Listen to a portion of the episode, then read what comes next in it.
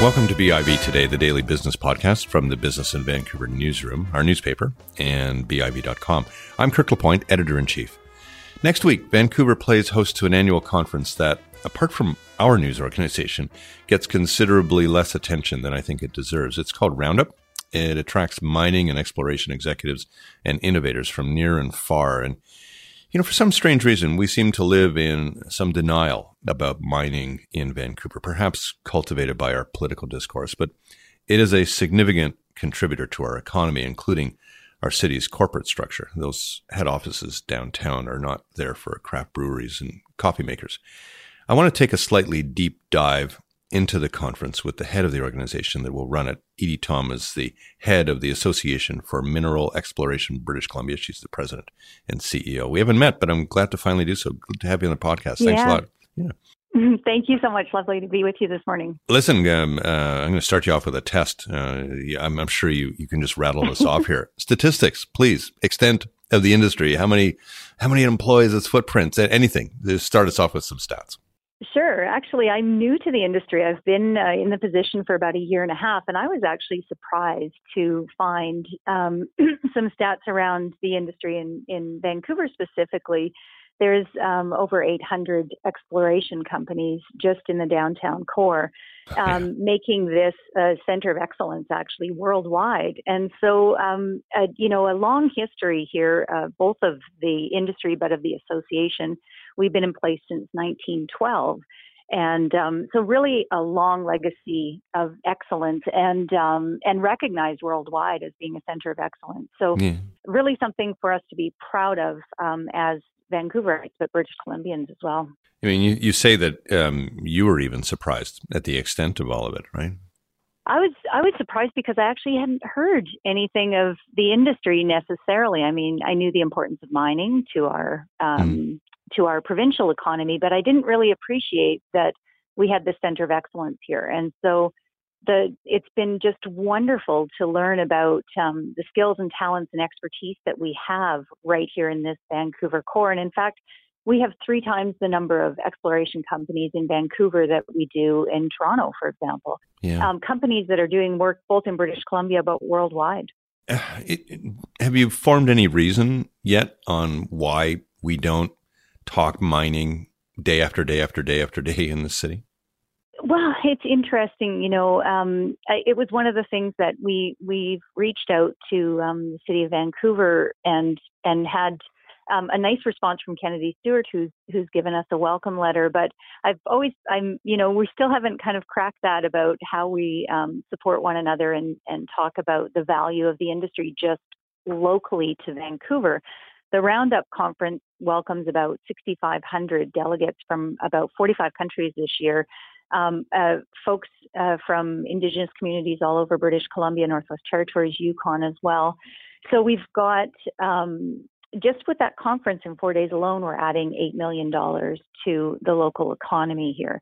But across the province, just the exploration that goes on in, in British Columbia, you know, has ranged from the six hundred million dollars range to two hundred and some odd million dollars o- over the years. So there's a, a benefit, a direct and local benefit um, yeah. all across the province for the industry. But the I, I, you know, your question about why we don't talk about it more is that, you know, there's there's also maybe a perception that mining and mineral exploration is a sunset industry, yes. which couldn't be further from the truth going no. forward into this clean energy future. No, no. I mean, and, and I think that that's obviously what, what Roundup talks about, which is, you know, the, the innovation in the sector, uh, the enormous amount of technology. I mean, mining is now a tech story more than anything else, as much as an extraction story.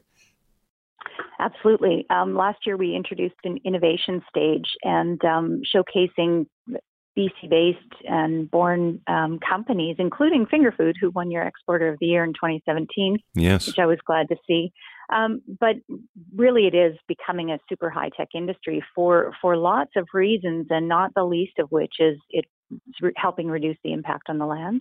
Yeah. Um, it's it's also, though, with the data that we're getting from technology, it helps us understand um, data better, and it helps us make better risk decisions. And one of the places where innovation is really happening is in this virtual reality, augmented reality space, where um, even folks that aren't technical can start to understand and see and visualize the impacts, and then talk about the value and benefit and make a more informed decision, really. And I think one of the challenges we're, we're facing just is how do we come to collective decisions and understand um, all of the data in front of us. So that's where technology, I think, really has a huge opportunity for us in the industry. Is, is it therefore starting to attract, or has it been attracting, Edie, um, a, a lot of young people to it? I mean, again, I think one of the old perceptions would probably be that it is more of a, you know, a, um, a traditional Uh, conservative industry that, that attracts older leaders.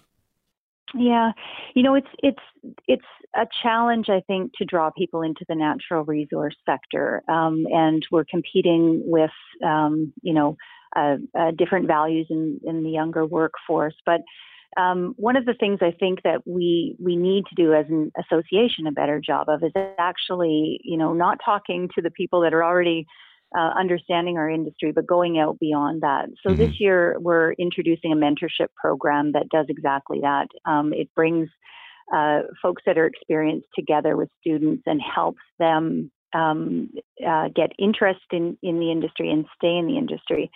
The other the other thing that's really encouraging this year is that um, Tall Ten, uh, along with CASCA and CLICIT, have come together, uh, those three nations, and they're bringing fifty youth to the Roundup conference. So there's some good things happening on that front, but we really need to be committed to um, talking to those audiences maybe that uh, don't know the value and the excitement and the innovation uh, and the opportunities in this industry.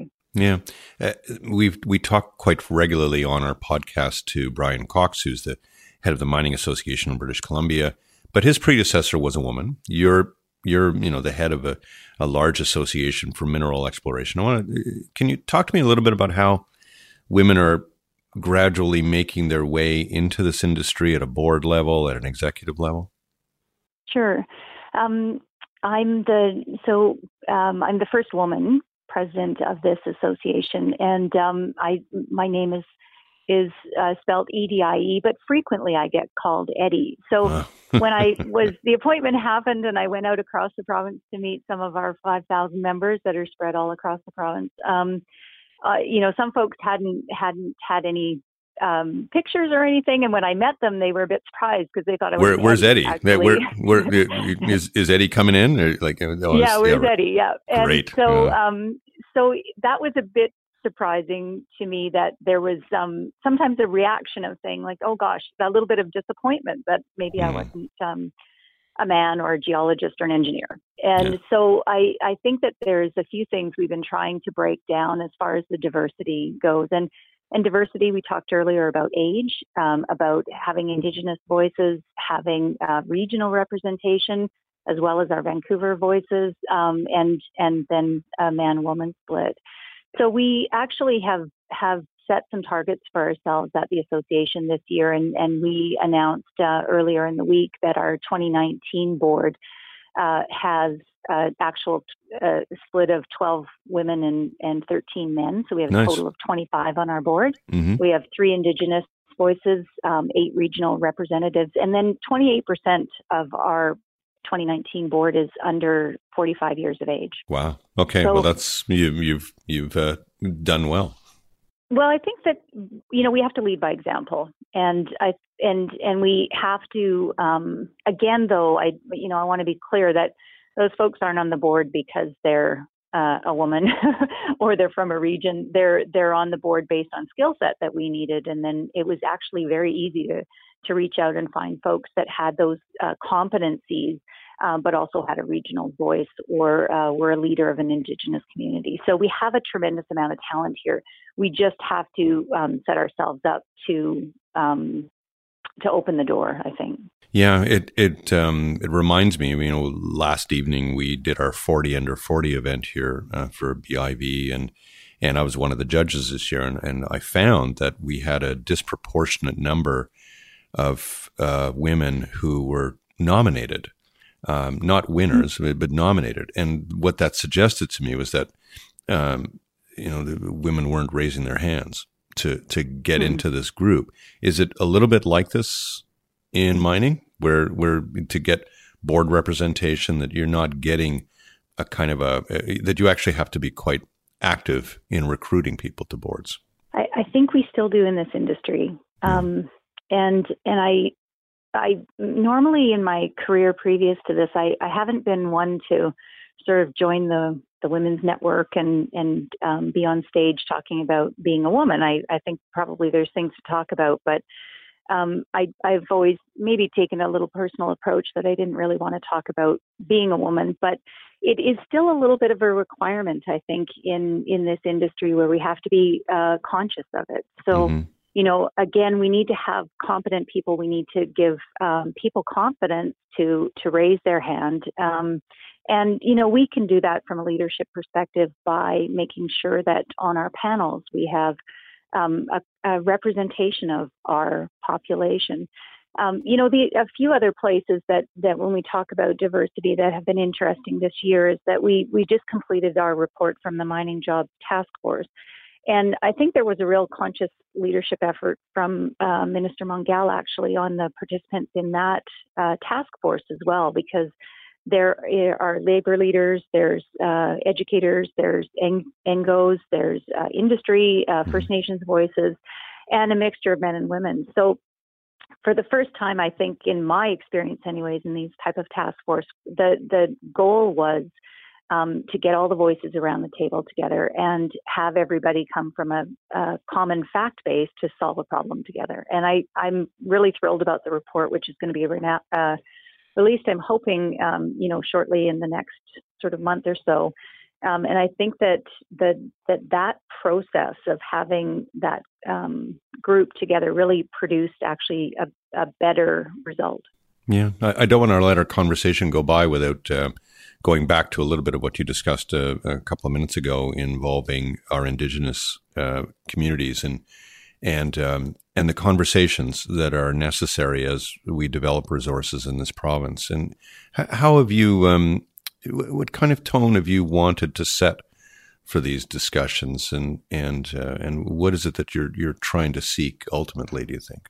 Well, I think we, we always have to be respectful. We always have to start from a place of respect and um, and understanding and listening. And um, my experience has been that um, you know we have to seek to one and understand one another um, before we have a problem in front of us. And so relationship building is critically important. Um, we've set some goals at the Association on Reconciliation, or working towards setting some goals for ourselves at Reconciliation. The um, at, at Roundup last year, we had our very first um, new event called the Reconciliation Breakfast. We had um, one hundred participants uh, or audience members show up uh, to talk with myself and Chief Doctor Robert Joseph from Reconciliation Canada and Karen Yes Joseph, who's the C E O there. Mm-hmm. And um, so, so first year of the event, um, you know, it was a new uh, uh, topic at Roundup. We were surprised that we sold out the tickets. Um, this year, we're going to do a, a second event, and um, we put two hundred tickets out, and they're sold out as well. Huh. So I think there's a desire to have conversation, people to want to understand and work together, um, and not because they have to, but because they know it's the it's it's the appropriate thing to do. So we have to enable those conversations. Yeah. What what questions are you getting from within the industry about? Um about the approaches, about the, this, you know, not just reconciliation, but the ongoing operations that are bound to ensue from reconciliation?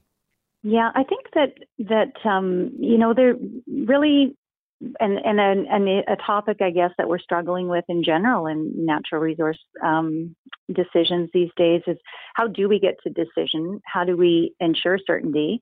Um, what is the governance? Who do I talk to? How do I make that happen? Um, and and I think that, you know, again, going back to the kind of value or principle of respect is that uh, every nation and community is different, and you have to understand that, and you have to understand the protocol. And you also have to understand that in some cases, um, you know, that necessarily isn't sorted out already yet, because the application of our projects or our view on what we want to do into that governance sometimes isn't completely linear. It isn't a, a direct that, yes, here's how we make a decision on that. Sometimes it needs to be kind of um, formed in right. the community in, in as a result of some or, new decision needing to be made. Or, la- right? or last time we did it this way, so therefore we're going to do it this way again. That right. is, yeah, that isn't the way it goes, yeah. Yeah, and I think that that's why, again, you know, going back to this technology, these virtual reality and augmented reality solutions where you can take really complicated data sets and put them into a visual format, and and and somebody that's non-technical like me can actually understand it and can can then take a look and say, okay, am I really okay if, if I'm going to build something here and it, I think it's going to look like a bread box, but actually looks like a bus. Am I really okay with that? My, I can set my expectations. I understand Uh, what I, what the impact's going to be, and then I can make my own value decision. But until we can get to that point where we can really share um, the the data in a way that we know we're all coming from a common set of facts, um, it's hard to get it's hard to get certainty in those decisions. Yeah, I, and we um, we started our conversation by by talking about how mining is really a, a technology industry, and it's making its contribution, of course, in this area. And I, I want want to have a, a bit of a sense from you about your own vision of um, of how British Columbian mining in particular, but I guess mining overall, uh, is is going to make this uh, significant contribution into um, the technologies that are that are actually green by nature. Um, it, it's, again, a, I think for some people on the outside of the industry, it It seems like a bit incongruent, and yet, you know, I've had it explained to me many times, and it makes total sense. Um, well, I think there's there's sort of two sides to this: um, the innovation of the technology that helps us understand where the deposits are, um, get to that solution faster, yeah. to um, share information, to make decisions. Uh, there's You know, that technology is just happening fast and furious. And I think the benefit of that is that it reduces the impact on the land. Sure. Um, it shortens time to get to production. I mean, there's just a whole bunch of, of benefits. It provides uh, certainty in decisions or confidence in decisions. Um, the, the value of then the product, though, and the requirement for those products going into our clean energy future is something that I think hasn't quite landed yet again with the public, of that connection of of the requirement for those things, and actually the pride that we should have in our expertise in our geology here in British Columbia that can contribute to that. And and so, you know, again, trying to get out to audiences that um, that don't that don't even know maybe we're here or understand that connection in a way that actually um, matters to them. And and so we're still trying to get underneath that. And I think once we can do that, um, all of those other things start to become easier, right? We start attracting younger people. We we start to reinvigorate things, and we and we get um, a, again a better sense when we've got approval for a project that that we're proud of that. Mm-hmm. And I mean, the uh, the batteries for electric vehicles are not going to grow on trees, from what I understand. So uh, you know, we're going to need not. that. Yeah. Um, last last bit. Uh, it's a cyclical business, and uh, everyone knows. You know, some some uh, years things are up, and some years they're down. Um, how, how do you have your own mechanisms of of almost coping with this? Uh, because you, you're you're going to run in at some point to uh, to a difficult market and and uh, for for some commodities. How, how do you how do you manage that as a as a, an industry leader? It's it's a it's a really interesting question, and one of the things that just to to bring it kind of right home here for our association at Roundup is we can actually track the gold prices, and we can track our attendance at Roundup almost matches that curve exactly. um, so, so our revenue for the association comes through Roundup. So that which which scared me a little bit to think that we were at the mercy of kind of gold prices.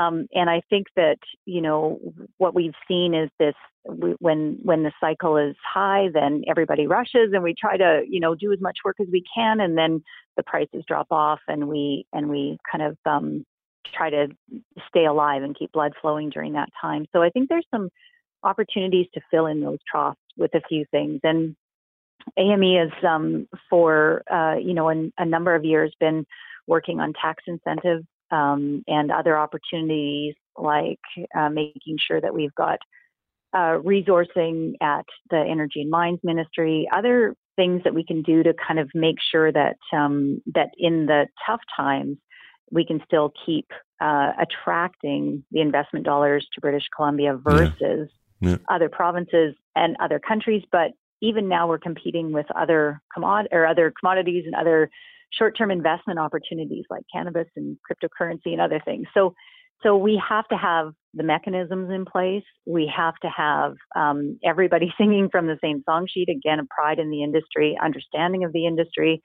Um, and then, you know, I think some of those things start to buffer the the the troughs, um, but we also have to prepare for them, right? So we have to just prepare that those that those downturns are going to um, are going to happen. Yeah, yeah. I mean, uh, all the mining executives I've met over the years just seem to have a kind of a, a, a, a almost a bizarre resilience. It's just it. It's like it's like an it's like an it's like a, an out of body experience they appear to have all the time.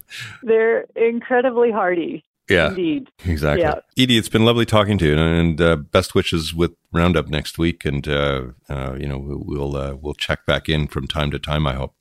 Absolutely, I'd love to do that. Thank you so much. Edie Thomas is the president and C E O of the Association for Mineral Exploration, British Columbia. That's B I B today. For today, I'm Kirk Lapointe. Thanks a lot for listening. We'll see you next time.